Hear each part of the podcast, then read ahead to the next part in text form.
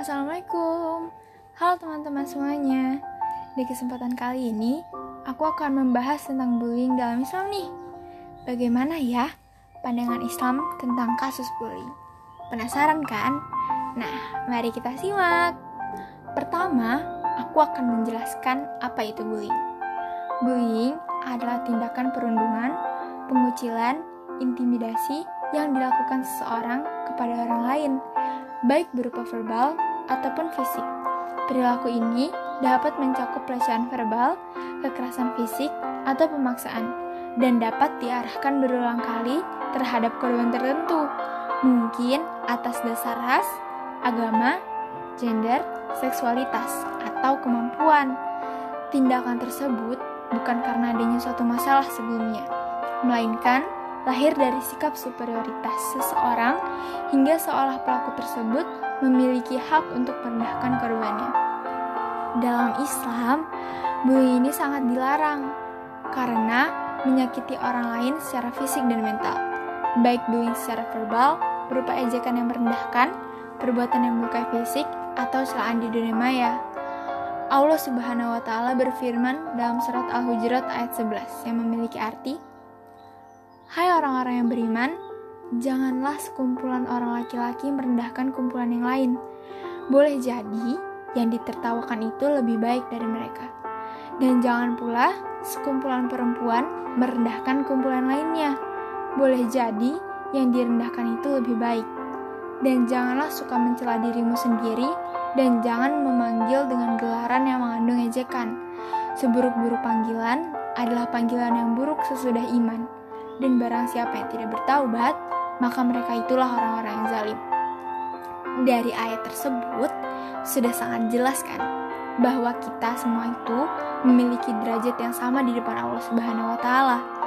Sehingga tidak ada alasan bagi kita untuk saling merendahkan, melecehkan, menghina atau apa pun bentuknya hanya karena teman kita difabel, cacat fisik, keturunan tertentu atau beda warna kulit, bahkan bahasa.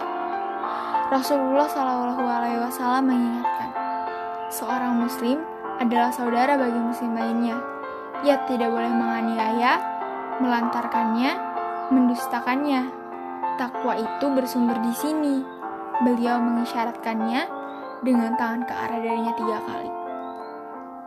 Cukuplah seorang itu dianggap jahat bila ia senang menghina saudaranya sesama Muslim.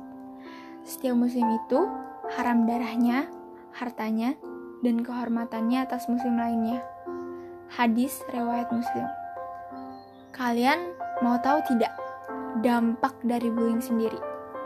Bullying akan berdampak pada korban dan pelaku. Korban yang mengalami bullying akan merasakan cemas dan trauma yang berlarut-larut. Jika terjadi dalam waktu yang lama, korban akan mengalami gangguan kejiwaan akibat stres dan depresi yang menyebabkan menjadi antisosial dan pesimistis. Dan yang paling parahnya lagi, korban tidak segan-segan untuk bunuh diri. Bagi pelaku bullying, akan merasa berkuasa karena memiliki kebutuhan tinggi untuk mendominasi orang lain yang dianggapnya lemah. Kalau sudah jelas dalam Islam melarang kita untuk saling membuli, tentu seorang muslim enggak akan jadi pelakunya.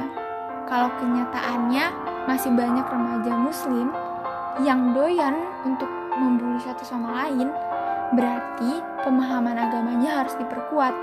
Ini tanggung jawab orang tua, keluarga, sekolah, dan juga negara.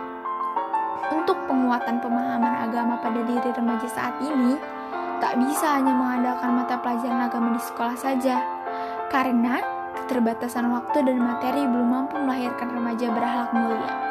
Jadi, harus ada kegiatan tambahan agar bisa membentengi diri kita sendiri dari perbuatan-perbuatan seperti bullying ini. So, mulai sekarang kita tidak boleh lagi untuk saling merendahkan atau hanya sekedar mengejek sesama teman. Karena itu masuk ke dalam bullying dan sudah jelas-jelas dilarang oleh Allah Subhanahu wa taala. Jadi, stop bullying dan saling mengingatkan sesama teman. Sekian dari saya. Wassalamualaikum warahmatullahi wabarakatuh.